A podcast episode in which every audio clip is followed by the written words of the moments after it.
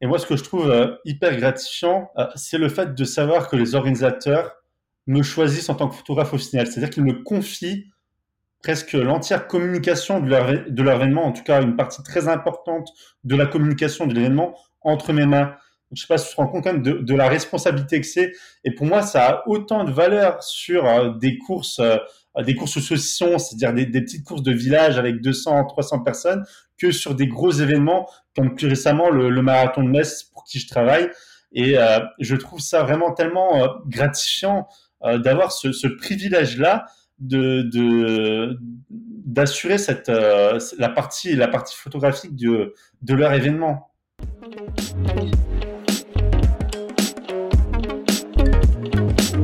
Confidence sportive, le podcast qui parle des émotions du sport.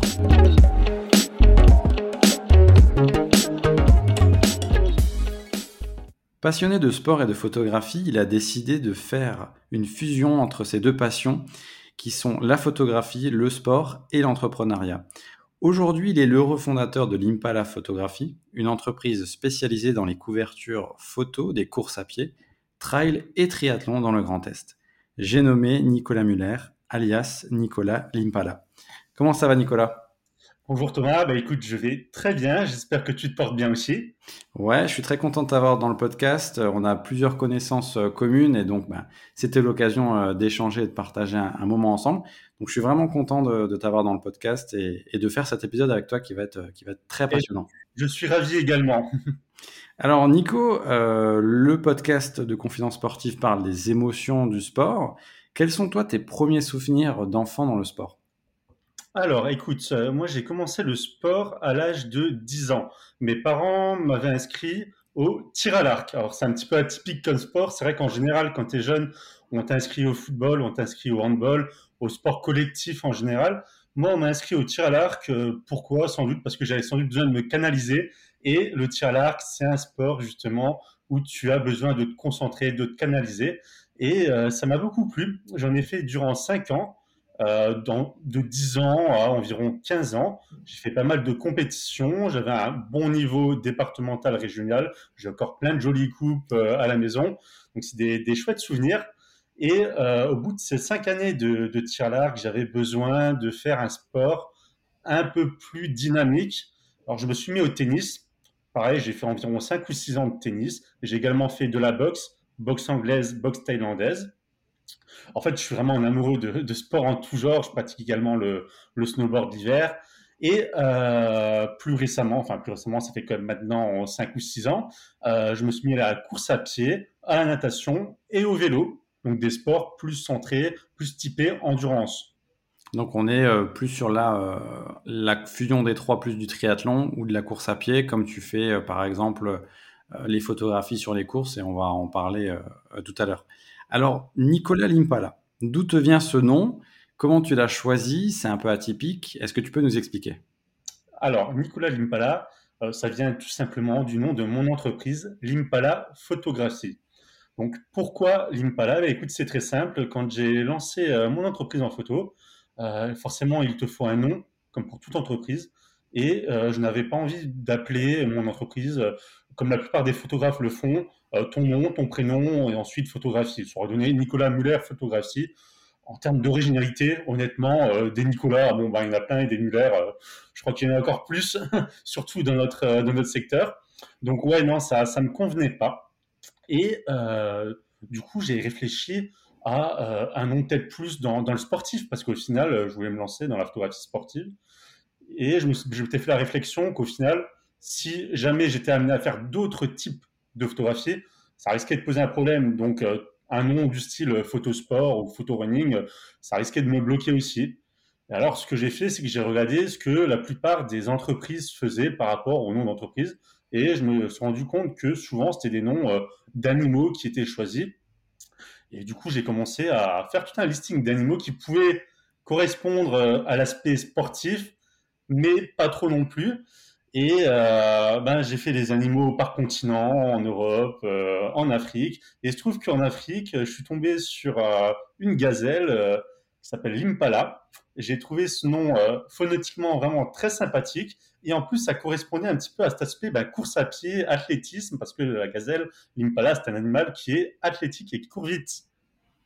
Donc, euh, Nicolas Limpala est né à ce moment-là. Ça fait euh, six ans maintenant euh, que tu t'es lancé dans cette aventure. Alors en chiffres, c'est assez impressionnant, c'est des centaines de reportages de course à pied réalisés, c'est plus de 10 000 visages immortalisés sous ton objectif et plus d'un million de photos traitées. Qu'est-ce qui t'a poussé justement à te lancer dans la photographie, sachant qu'aujourd'hui, il, y, a aussi beaucoup de photographes qui sont dans le sport Pourquoi tu t'es dit, je vais me lancer dans la photographie et en plus, plus particulièrement aussi avec cette euh, casquette de spécialiste dans le sport? Alors, euh, à cette époque-là, il faut savoir que je venais juste de sortir de mon cursus scolaire. J'avais fait un DUT en technique de commercialisation et j'avais commencé à intégrer un petit peu le monde du travail en euh, rejoignant des entreprises, en cumulant des petits jobs, des, des CDT un petit peu par-ci par-là, dans des entreprises comme Decathlon, comme Laura Merlin. Mais le truc, c'est que j'ai remarqué que ça ne me convenait pas vraiment, le monde du salarial, euh, le, fait de devoir commencer entre guillemets en bas de l'échelle, même si c'est tout à fait normal, mais je sentais que j'avais quelque chose d'autre à apporter, que j'avais des compétences, mais que j'arrivais pas en fait à les exploiter dans ce cadre-là. Et forcément, je me suis dit bon, écoute, si tu, euh, euh, si le monde du travail traditionnel salarial ne te convient pas, pourquoi pas entreprendre? Et quand tu veux entreprendre, bah, il te faut une idée, il te faut trouver une passion. Et c'est justement à cette époque-là que j'avais commencé la course à pied. Et je me suis vraiment passionné de la course à pied parce que c'était un sport dans lequel euh, je me suis lancé déjà par défi. Euh, j'avais pour objectif voilà, de courir un marathon, voire même des distances euh, plus importantes. Et forcément, on commence pas par courir un marathon tout de suite. On commence par des petites courses. J'ai commencé à participer à pas mal de courses locales et j'ai vraiment aimé cette ambiance qu'on retrouve dans les courses. Et à partir de là, j'ai fait un constat, c'est que bah, il y avait très peu de photographes professionnels sur les événements du secteur euh, qui euh, étaient présents pour nous délivrer des, belles photos. Et il se trouve que quelques années en arrière, je m'étais intéressé un petit peu à la photographie. J'avais acheté mon, premier, mon premier boîtier, je crois que c'était un Fujifilm à l'époque, c'était un boîtier bridge. Clairement, c'était de l'entrée de gamme mais j'avais commencé un petit peu à tâter, à tâter la bête et c'est vrai que j'aimais bien et je me suis rappelé que j'avais que j'avais justement cette cette passion pour l'image aussi et c'est là où je me suis dit j'ai eu le déclic de fusionner un petit peu les deux et pourquoi pas se lancer en tant que photographe sur les événements sportifs et qui plus est sur euh, les courses à pied. Et alors du coup derrière l'objectif quand tu essaies de faire euh, de la photo et surtout euh, par rapport à des événements comment tu essayes de, de, prendre entre guillemets le coureur au bon moment et quelle émotion tu veux transmettre à travers tes photos? Alors, euh, comment je fais pour prendre le coureur au bon moment? Ça, je dirais que c'est simplement de la pratique. C'est comme dans tout métier, c'est de la pratique, ça se perfectionne. Au début, euh, ce n'était pas parfait, même si j'avais déjà une certaine aisance, un certain feeling. Euh, forcément, il faut connaître les réglages du boîtier en termes de vitesse, voilà, en termes d'ouverture. Ça, après, c'est des compétences que tu acquiers assez rapidement. Et après, c'est simplement un feeling qui se fait. Et plus tu vas, euh, comment dire, euh, pratiquer, plus tu vas devenir bon là-dedans, plus ça sera quelque chose de naturel. Et aujourd'hui, euh, faire des photos, c'est comme rouler une voiture, c'est comme passer des vitesses. Ça se fait de manière hyper naturelle. Je ne réfléchis même plus, même par rapport au réglage. Ça se fait, je connais les boutons, j'ai plus besoin de regarder l'appareil. Ça se fait vraiment de manière hyper naturelle. Et par rapport aux émotions, c'est vrai que dans la course à pied, les émotions sont vraiment euh, multiples. Il peut y avoir de la joie, euh, des sourires, du bonheur, comme de la difficulté, voire même de la douleur, mais surtout beaucoup de courage. Et c'est vrai que c'est un tas d'émotions qu'on peut capter au travers ce, métier-là. Et ça va vraiment dépendre des moments, des personnes également. Et c'est vraiment un, un, travail qui me, qui me plaît énormément au final de capter ces, ces, moments-là, ces émotions, ces fragments de, de, vie, si je peux dire, au final. Ouais, et ce qui est intéressant dans ce que tu dis, c'est que chaque coureur et chaque photo est unique par rapport à un certain moment de la course et à la particularité euh, du coureur. Et alors, question, euh, si tu devais faire un choix, qu'est-ce qui est le plus facile à faire transparaître comme émotion? Est-ce que c'est celle d'un sportif euh, qui va poser pour toi Ou alors, est-ce que c'est un sportif qui est pris sur le vif pendant l'action alors, je pense que tu as déjà un petit peu la réponse en me posant la question. Évidemment, un sportif qui est pris au vif, euh, l'émotion sera bien plus naturelle que une personne que tu vas poser et à laquelle tu vas donner des directives. Ça, c'est clair qu'il n'y a pas photo. Euh, ça sera bien plus authentique. Authentique, ouais, c'est ce qui est super important, surtout dans le sport, pour faire ressentir des émotions, comme tu l'as dit. Alors, tu fais également de la course à pied. Est-ce que, c'est plus facile aussi de retranscrire, les photos en tant que coureur? Parce que tu es aussi passé par là et donc tu sais, tu connais aussi ces émotions-là. Alors c'est vrai que moi je suis coureur, euh, je suis marathonien, j'ai également euh, effectué d'autres euh, d'autres épreuves comme un 100 km, comme le Trail des Lumières, qui sont quand même des distances relativement longues. Et c'est vrai qu'il y a des, points communs aujourd'hui entre la course à pied et mon métier de photographe, notamment dans l'aspect entre guillemets endurance. Alors certes, quand je vais faire des photos, quand je vais les traiter, euh, je vais pas forcément être dégoulinant, je vais pas forcément faire un effort physique sportif euh, qu'on fait en course à pied, mais il y a quand même une certaine gestion de, euh, de l'effort. Il faut savoir se reposer également. Et euh, c'est vrai qu'on ne s'en rend pas compte, mais euh, un reportage de course à pied qui va peut-être me prendre 3 ou 4 heures sur le terrain m'en prendre une quinzaine, une vingtaine, voire des fois même une trentaine d'heures en post-traitement. Et ça, c'est vrai que c'est du travail qu'il faut euh, qu'il faut savoir gérer. Et c'est là où on va un petit peu euh, euh, faire des similitudes entre le, sport, qui plus la course à pied, et mon travail de, de photographe.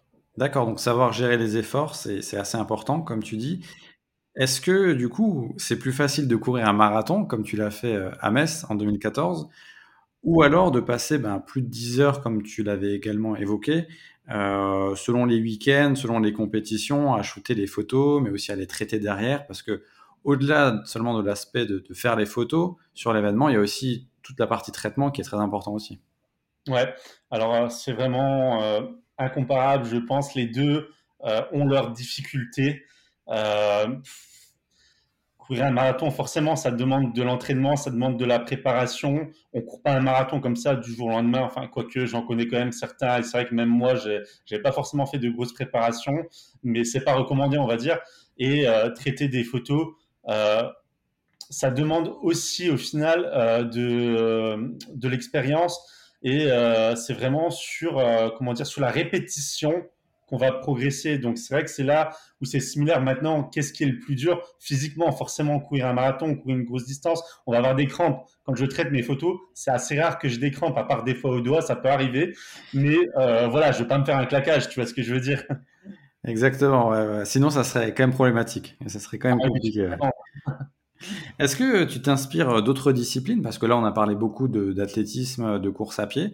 Est-ce que tu t'inspires bah, d'autres disciplines, euh, d'autres médias, d'autres champions pour euh, avoir euh, d'autres prises de vue, par exemple, ou de traiter les photos de différentes manières?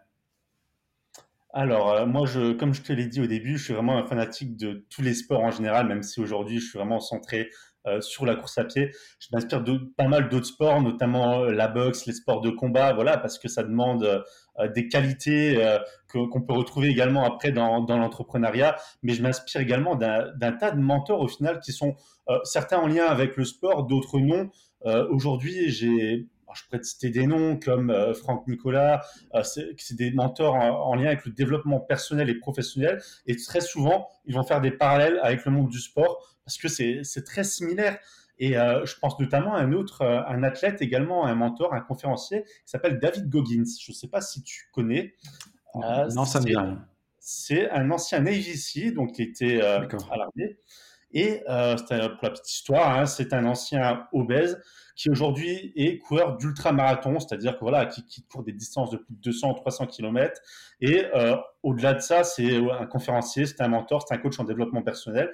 Et ce genre de personnes-là, j'adore les écouter parce qu'ils transmettent une telle euh, quantité d'informations utiles et il y a de l'émotion et tu as envie vraiment de t'en imprégner. Et moi, depuis, depuis que je me suis lancé dans l'entrepreneuriat, je me suis imprégné de toutes ces personnes-là pour me forger, voilà, pour me forger tout seul, entre guillemets. Mais euh, ce, que, ce que je tiens également à ajouter, c'est que, euh, certes, là, on parle de personnes plus ou moins connues quand même, mais je pense que, en tout cas, moi, c'est ce que je fais. J'essaie de m'inspirer d'un peu tout le monde. C'est-à-dire, ça peut être toi, par exemple. Euh, dans le cadre de ce que tu fais, ben, je, vais, je vais trouver des trucs vraiment géniaux et, et je vais me dire, tiens, ça, c'est vraiment génial ce qu'il fait. Pourquoi pas m'en inspirer? Pourquoi pas essayer de, de piocher quelque chose, tu vois? Et je pense qu'on a, on peut s'inspirer vraiment de tout le monde aujourd'hui. Alors là, tu parles d'inspiration par rapport à des mentors, comme tu dis. Est-ce que tu t'inspires de personnes aussi via des podcasts? Est-ce que tu en écoutes euh, justement? Parce qu'on sait que les coureurs euh, ont souvent bah, des écouteurs, de la musique euh, ou des podcasts. Est-ce que c'est ton cas aussi? Alors, moi, c'est vrai que je cours souvent en musique. Des podcasts, écoute, en courant, non. Après, je suis un grand fan de livres audio.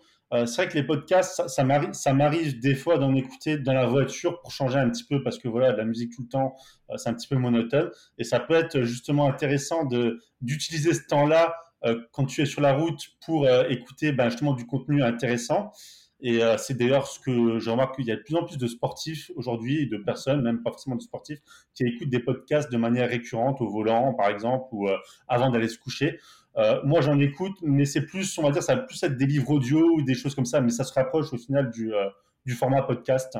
Exactement, exactement. Ça se rapproche beaucoup et ça se développe de, de plus en plus aussi. Alors, euh, je cite La photo sportive, c'est bien plus qu'un métier pour moi. C'est des propos que tu as tenus lors d'une interview récente. Est-ce que on est obligé d'avoir un, un, métier passion, entre guillemets, pour réussir ce, ce type de, de, de photographie? Ouais. Alors, est-ce qu'on est obligé d'avoir un métier passion?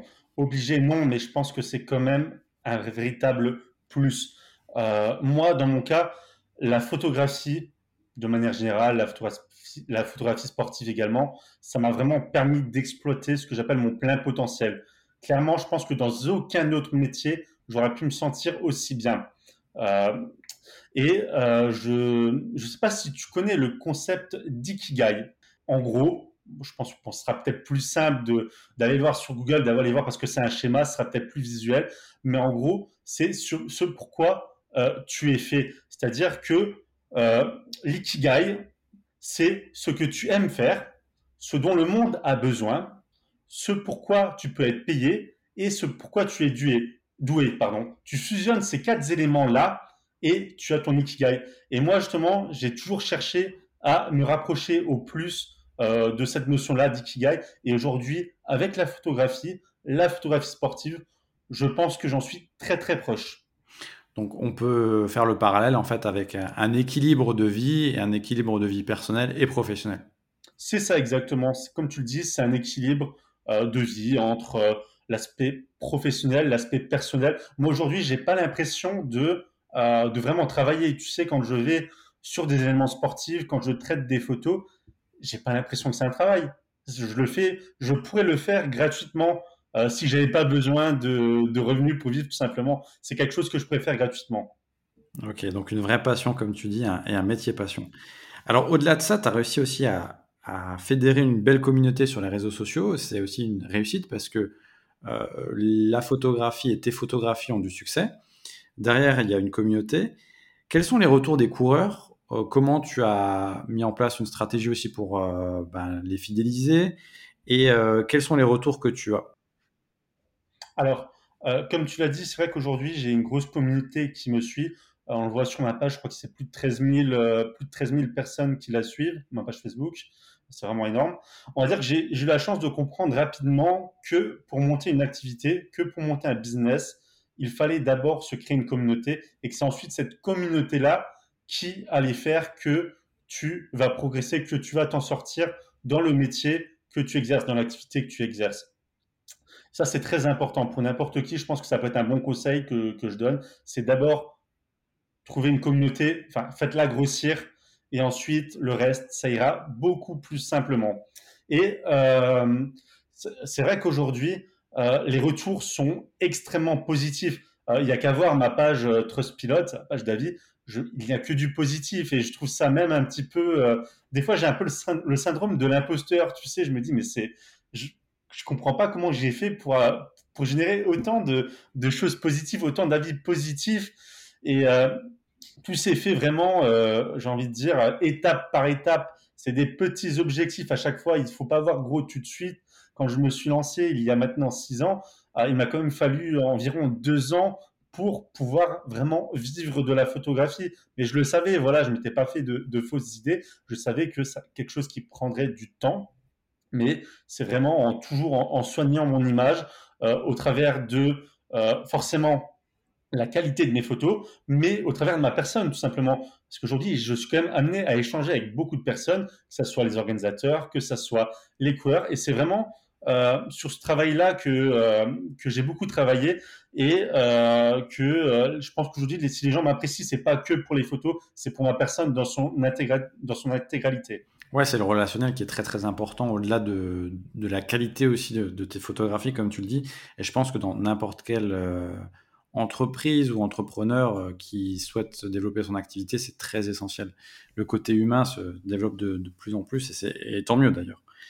C'est ça. Alors du coup, euh, tu as cette activité-là. Est-ce que euh, qu'est-ce que tu retiens aussi de, cette étape d'entrepreneuriat et le parallèle que tu peux faire avec un, sportif de haut niveau? Est-ce que as aussi, tu passes aussi par des émotions, je suppose, entre des réussites, mais aussi des fois des échecs ou, ou des étapes qui vont un peu moins vite? Euh, est-ce que tu peux faire le parallèle entre les deux?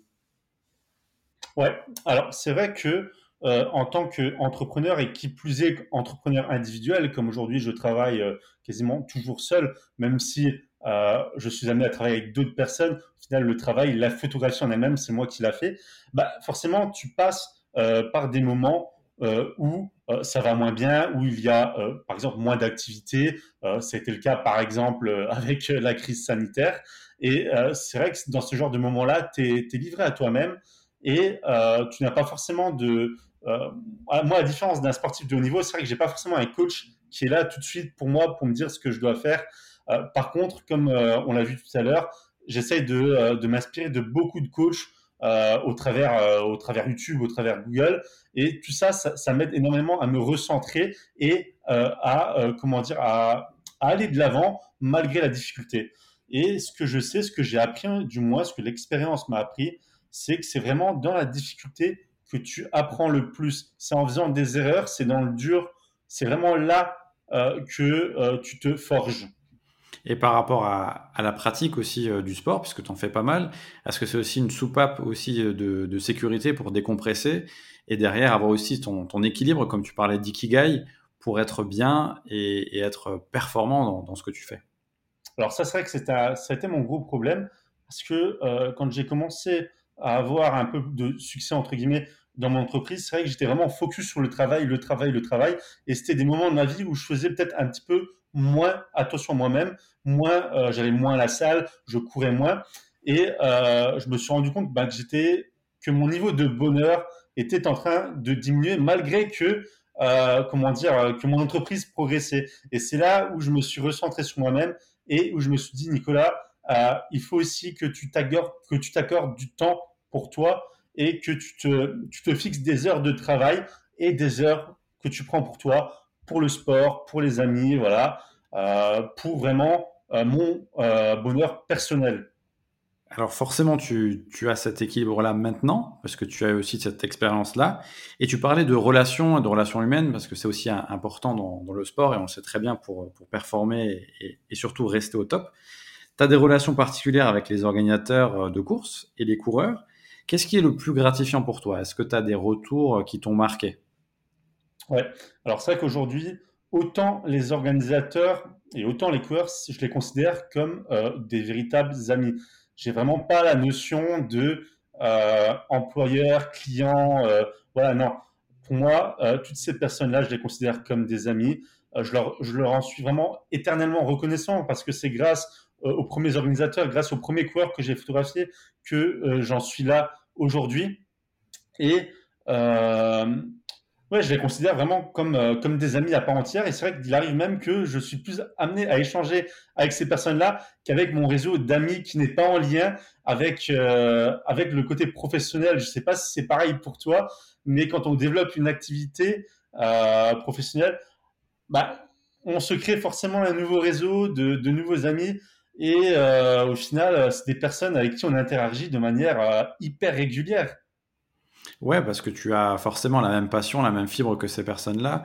Donc, euh, tu as un lien aussi euh, par rapport euh, à l'aspect boulot, bien sûr. Ouais. Et, forcément, après, quand on a les mêmes centres d'intérêt, forcément, il y a plus de, points communs et donc de, de fibres, entre guillemets. Ça, c'est sûr. C'est aussi le cas pour mon côté.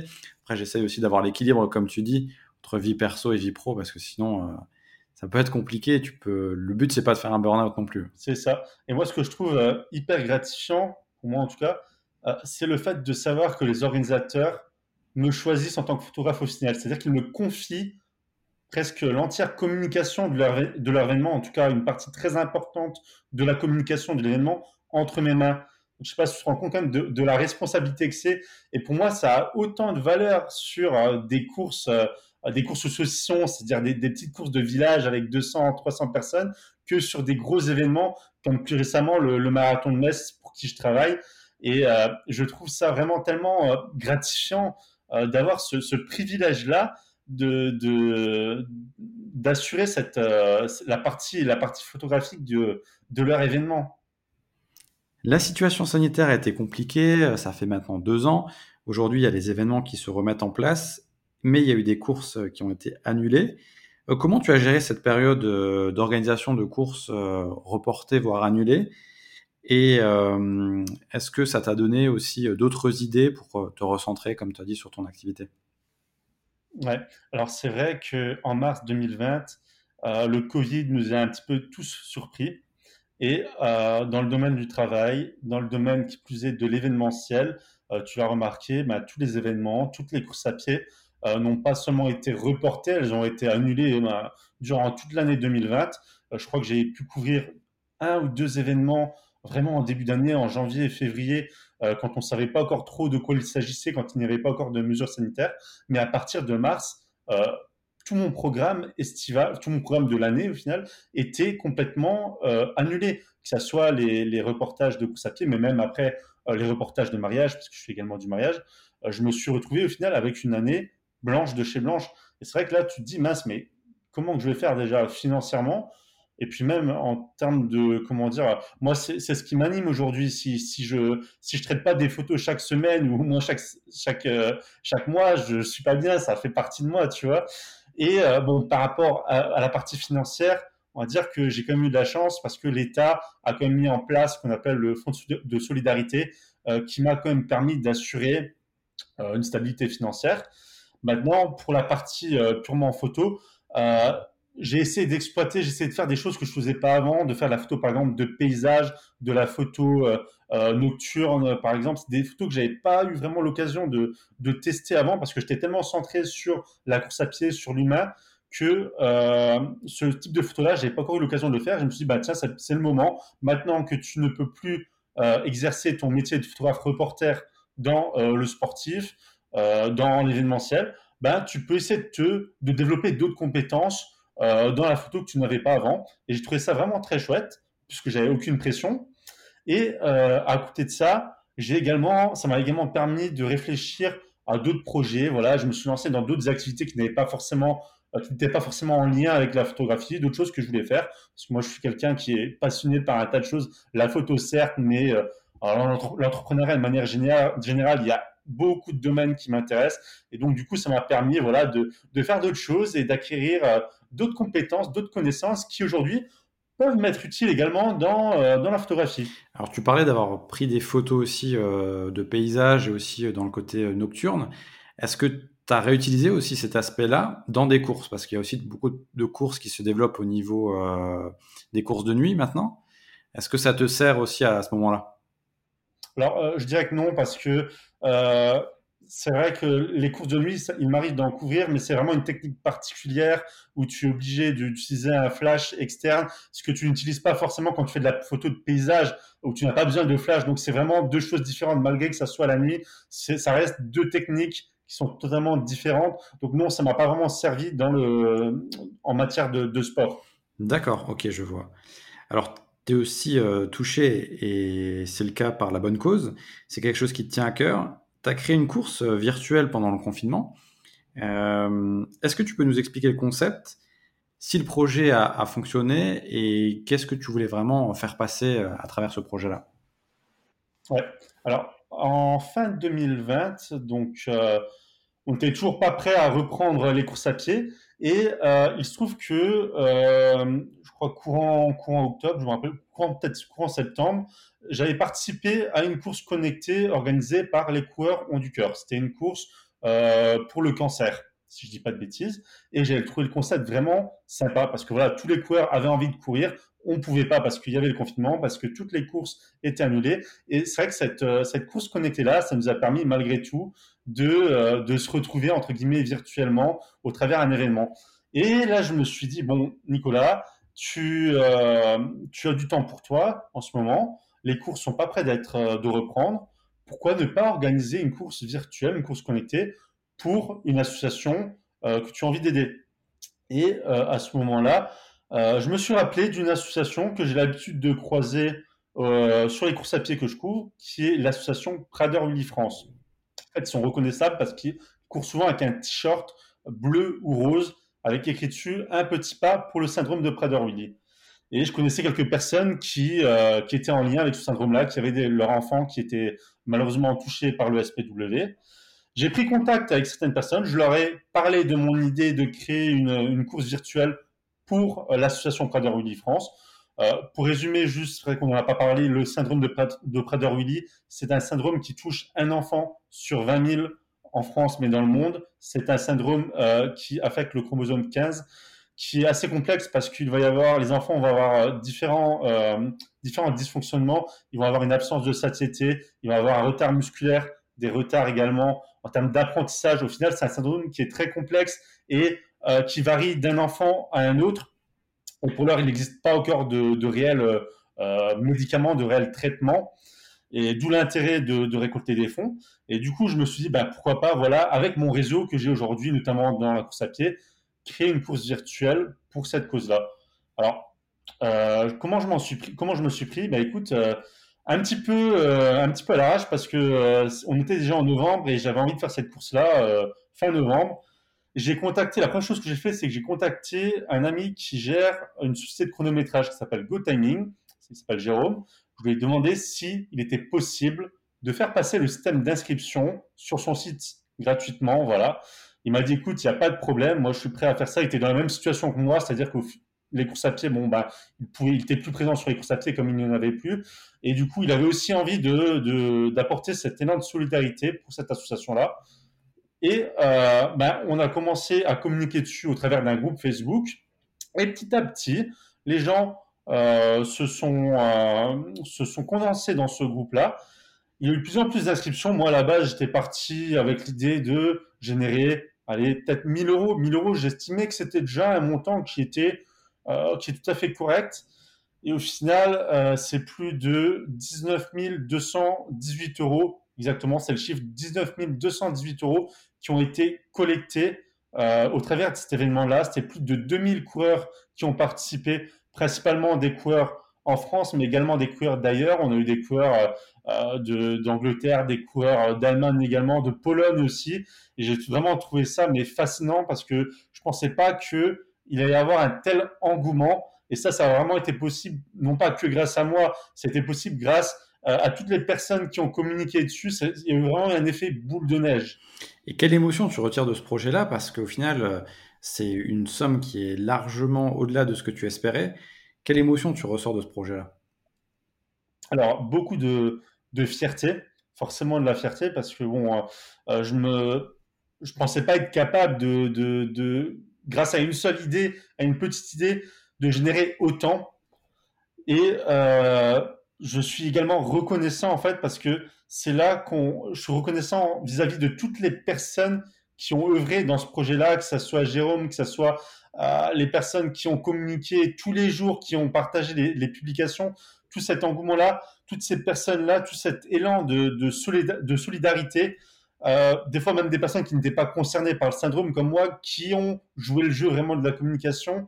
Et euh, c'est vraiment là qu'on voit que, euh, certes, seul, on peut faire des belles choses, mais à plusieurs, faire des choses qui sont totalement colossales et qui, dépassent nos espérances. Ouais, c'est assez magnifique en tout cas, et c'est un beau projet. qui, qui, te tient à cœur. Est-ce que du coup il sera perpétué, est-ce qu'il sera remis sur les autres années en place? Ah, écoute, il a été déjà reconduit euh, en 2021, euh, donc euh, en fin 2021. Cette année, ce n'est pas 19 218 euros qu'on a récolté, mais 23 650. Donc, encore un peu plus. Mais c'est vrai que là, on a eu, j'ai essayé d'aller encore plus loin. on a créé un, véritable site internet parce que la, première année, on s'était, on s'était basé sur le site de GoTiming. Voilà, on avait vraiment fait ça dans les dernières minutes, donc on n'avait pas eu le temps de, créer un véritable site internet. Là, pour 2021, on a fait les choses encore mieux. On a créé également des maillots. on a également des, parrains qui sont formidables. Michel Mutsch, que tu connais, qui était le parrain de la première édition. Euh, Nicolas, Nicolas euh, Pfeiffer, euh, le tennisman handisport, qui était le, le, parrain de la deuxième édition, qui nous ont également aidé à véhiculer cette course-là de manière plus large grâce à leur réseau. Et ben pour 2022, c'est de nouveau prévu et on espère bien dépasser la barre des, des 25 000 euros, voire peut-être des 30 000 euros, on ne sait pas. Eh ben écoute, on suivra ça et ce beau projet en tout cas avec attention. La prise de photos, c'est aussi faire face à des imprévus, des impondérables, notamment la météo. Quand tu shootes en extérieur, que ce soit au printemps, en été ou l'hiver, ben, c'est pas forcément les mêmes conditions. Est-ce que tu as des anecdotes à nous raconter à ce sujet? Ouais, effectivement, c'est vrai que la météo, c'est un élément que tu ne contrôles pas. Et en tant que photographe, bon, ben, ça peut vite être compliqué. Heureusement, j'essaie toujours d'analyser la météo qu'il fera euh, le, le jour où je couvre les courses pour pouvoir euh, m'adapter en conséquence, c'est-à-dire bah, pouvoir porter des vêtements chauds s'il va faire froid, pouvoir euh, protéger mes appareils photo, mes objectifs euh, s'il doit pleuvoir. Et je me, je me rappelle d'une course, c'était à Puclange-Lac, c'est la course pour Quentin, où il avait plus des cordes, mais alors vraiment des cordes, j'étais trempé.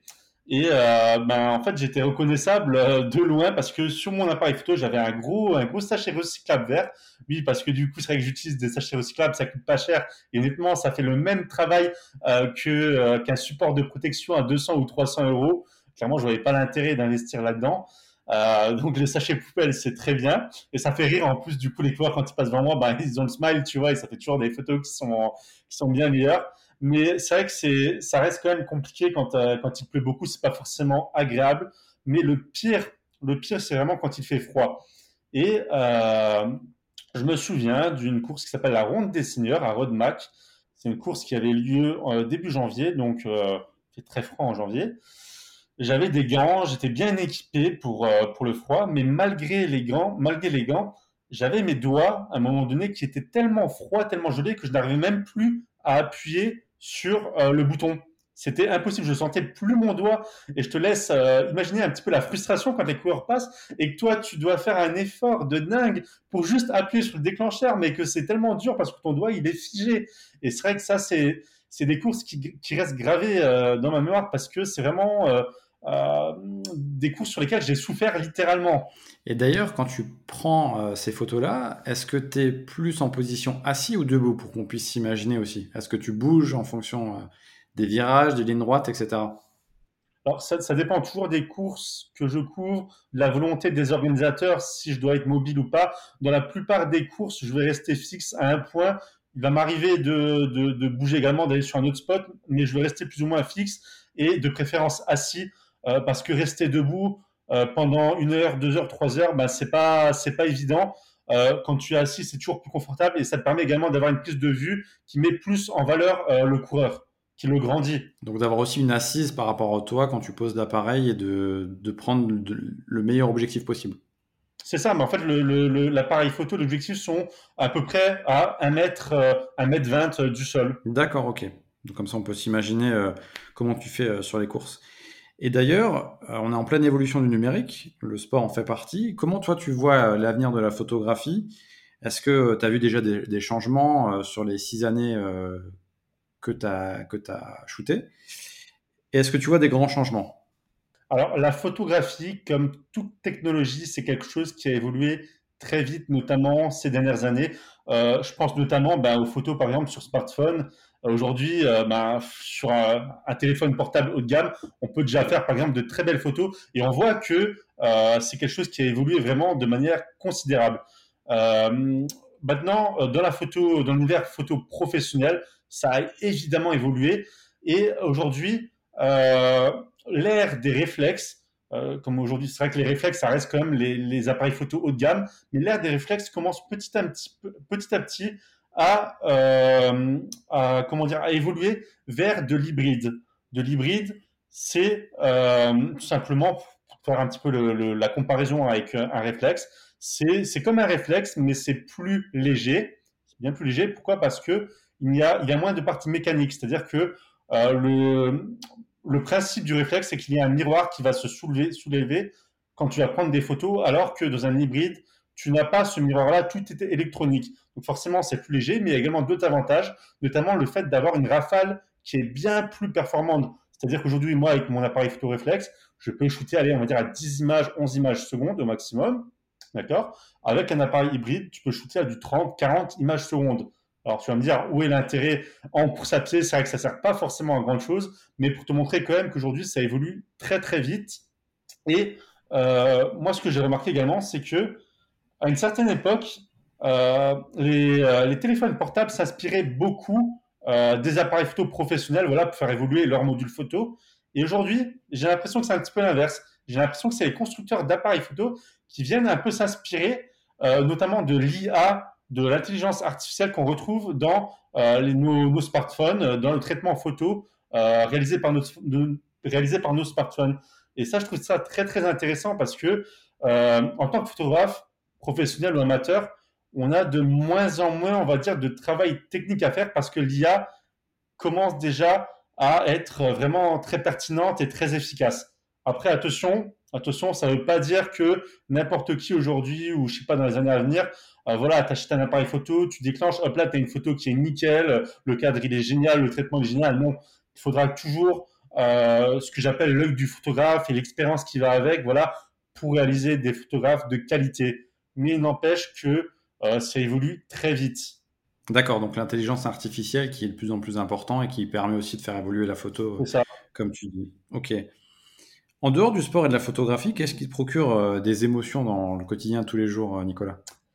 Alors, euh, en dehors du sport et la photographie, c'est compliqué. C'est vrai que ça reste vraiment les, les deux domaines, euh, mes deux domaines euh, de, de vie qui me qui m'animent le plus. Mais je dirais que le troisième, c'est tout simplement l'entraide. L'entraide, le fait d'apporter son aide aux autres, de d'accorder du temps aux autres, peu importe les domaines, que ça soit, comment dire, aller donner son sang, par exemple, que ça soit donner du temps dans une association caricative. C'est vrai que c'est des choses, moi, qui me parlent et qui, euh, qui font partie, on va dire, de moi. Je suis quelqu'un de relativement euh, de base altruiste, mais c'est vrai qu'au fil des années, je cherche vraiment à encore l'être un petit peu plus et également essayer de, de transmettre cet altruisme-là aux personnes euh, avec qui je suis en contact. On est en début d'année, on est au mois de février, les courses arrivent à grands pas. Comment tu vois cette année 2022 eh ben, écoute, euh, moi je, déjà je suis très content que euh, les courses reprennent. Franchement, ça fait du bien. J'ai eu l'occasion déjà d'en couvrir euh, quelques-unes en ce début d'année. Et j'ai déjà un programme de course à pied qui est déjà plus ou moins bouclé pour 2022. Alors je sais qu'il va y en avoir encore entre-temps qui vont s'ajouter, mais je pense que euh, on n'est pas loin de, retrouver un, planning euh, comme, euh, comme j'avais en 2019 ou 2018, c'est-à-dire avec une moyenne de, deux ou trois courses par mois en saison, en saison estivale. C'est vrai que c'est surtout durant la saison, on va dire avril-mai, que le gros des courses reprennent jusqu'à septembre-octobre. Et ben, j'ai déjà beaucoup d'organisateurs qui m'ont contacté pour euh, me faire euh, bloquer la date parce que je leur ai dit que voilà, des courses à pied aujourd'hui, il y en a de plus en plus qui voient le jour. Très souvent, euh, malheureusement, des courses qui ont lieu, ben, il va y avoir des courses qui ont lieu le même jour. Et moi, je vais être sollicité sur les deux. Malheureusement, je ne peux pas me, me cloner. cette technologie n'est pas encore au point. Par contre, je vais sans doute devoir missionner un, un, collègue photographe, un confrère photographe qui travaillera en mon nom de manière exceptionnelle sur certains événements. Mais en tout cas, 2022 s'annonce vraiment ensoleillé d'un point de vue photographique. Que cette fin de, pandémie euh, nous permette d'avoir des événements comme on l'avait euh, avant et que ça reparte de plus belle. On arrive quasiment au bout de l'épisode, Nicolas. C'était super intéressant euh, de parler de photographie et d'émotion au sens large. Quel invité tu voudrais entendre dans le, dans le podcast Confidence Sportive? C'est la carte blanche, la fin de podcast. Alors, quel invité? Euh, peut-être des organisateurs de course à pied, mais des noms, euh, des noms qui me viennent à l'esprit. Je pense notamment à Ludivine avec qui tu as déjà travaillé. je pense que ça lui ferait également plaisir de, participer à un de tes podcasts. après d'autres organisateurs qui, qui ont la tchatch et qui ont sans doute plein de d'anecdotes à nous raconter. J'en ai une liste que je pourrais te communiquer. Euh, sinon, euh, bah, je pense également à d'autres athlètes comme Michel Munch, mais je crois qu'il est déjà. Je suis pas certain qu'il soit déjà passé dans, un de tes podcasts. Pas encore, mais Michel euh, sera sans doute en 2022 peut-être dans le podcast. On n'en dit pas plus. D'accord, bah c'est super. je m'empresse déjà d'écouter son podcast. Merci à toi Nico pour, pour l'épisode, c'était super intéressant. Pour te retrouver sur les réseaux, comment ça se passe? Dis-nous tout. Alors, comment ça se passe? Ben, C'est très simple. Sur Facebook, il suffit de taper l'Impala Photographie. Sur Google, pareil, l'Impala Photographie, vous tombez sur mon site internet très rapidement. Et sinon, vous avez mon adresse mail euh, contact.limpalaphotographie.com, mon numéro de téléphone qui est en public euh, sur la toile, donc vous n'aurez pas de mal à trouver. Et voilà, c'est à peu près tout. Super. Nico, j'espère que tu as passé un bon moment. J'ai passé un excellent moment. Merci à toi, merci pour ta disponibilité et ton authenticité. On donne rendez-vous aux auditeurs euh, du podcast Confidence Sportive euh, très rapidement sur les réseaux. N'oubliez pas de partager l'épisode s'il vous a plu, de le noter également, car euh, ça permet de faire vivre le podcast, de le faire grandir, et c'est toujours important, comme tu l'as dit, à travers une communauté. Et je tiens à remercier bien sûr la communauté de fidèles de Confidence Sportive. À très vite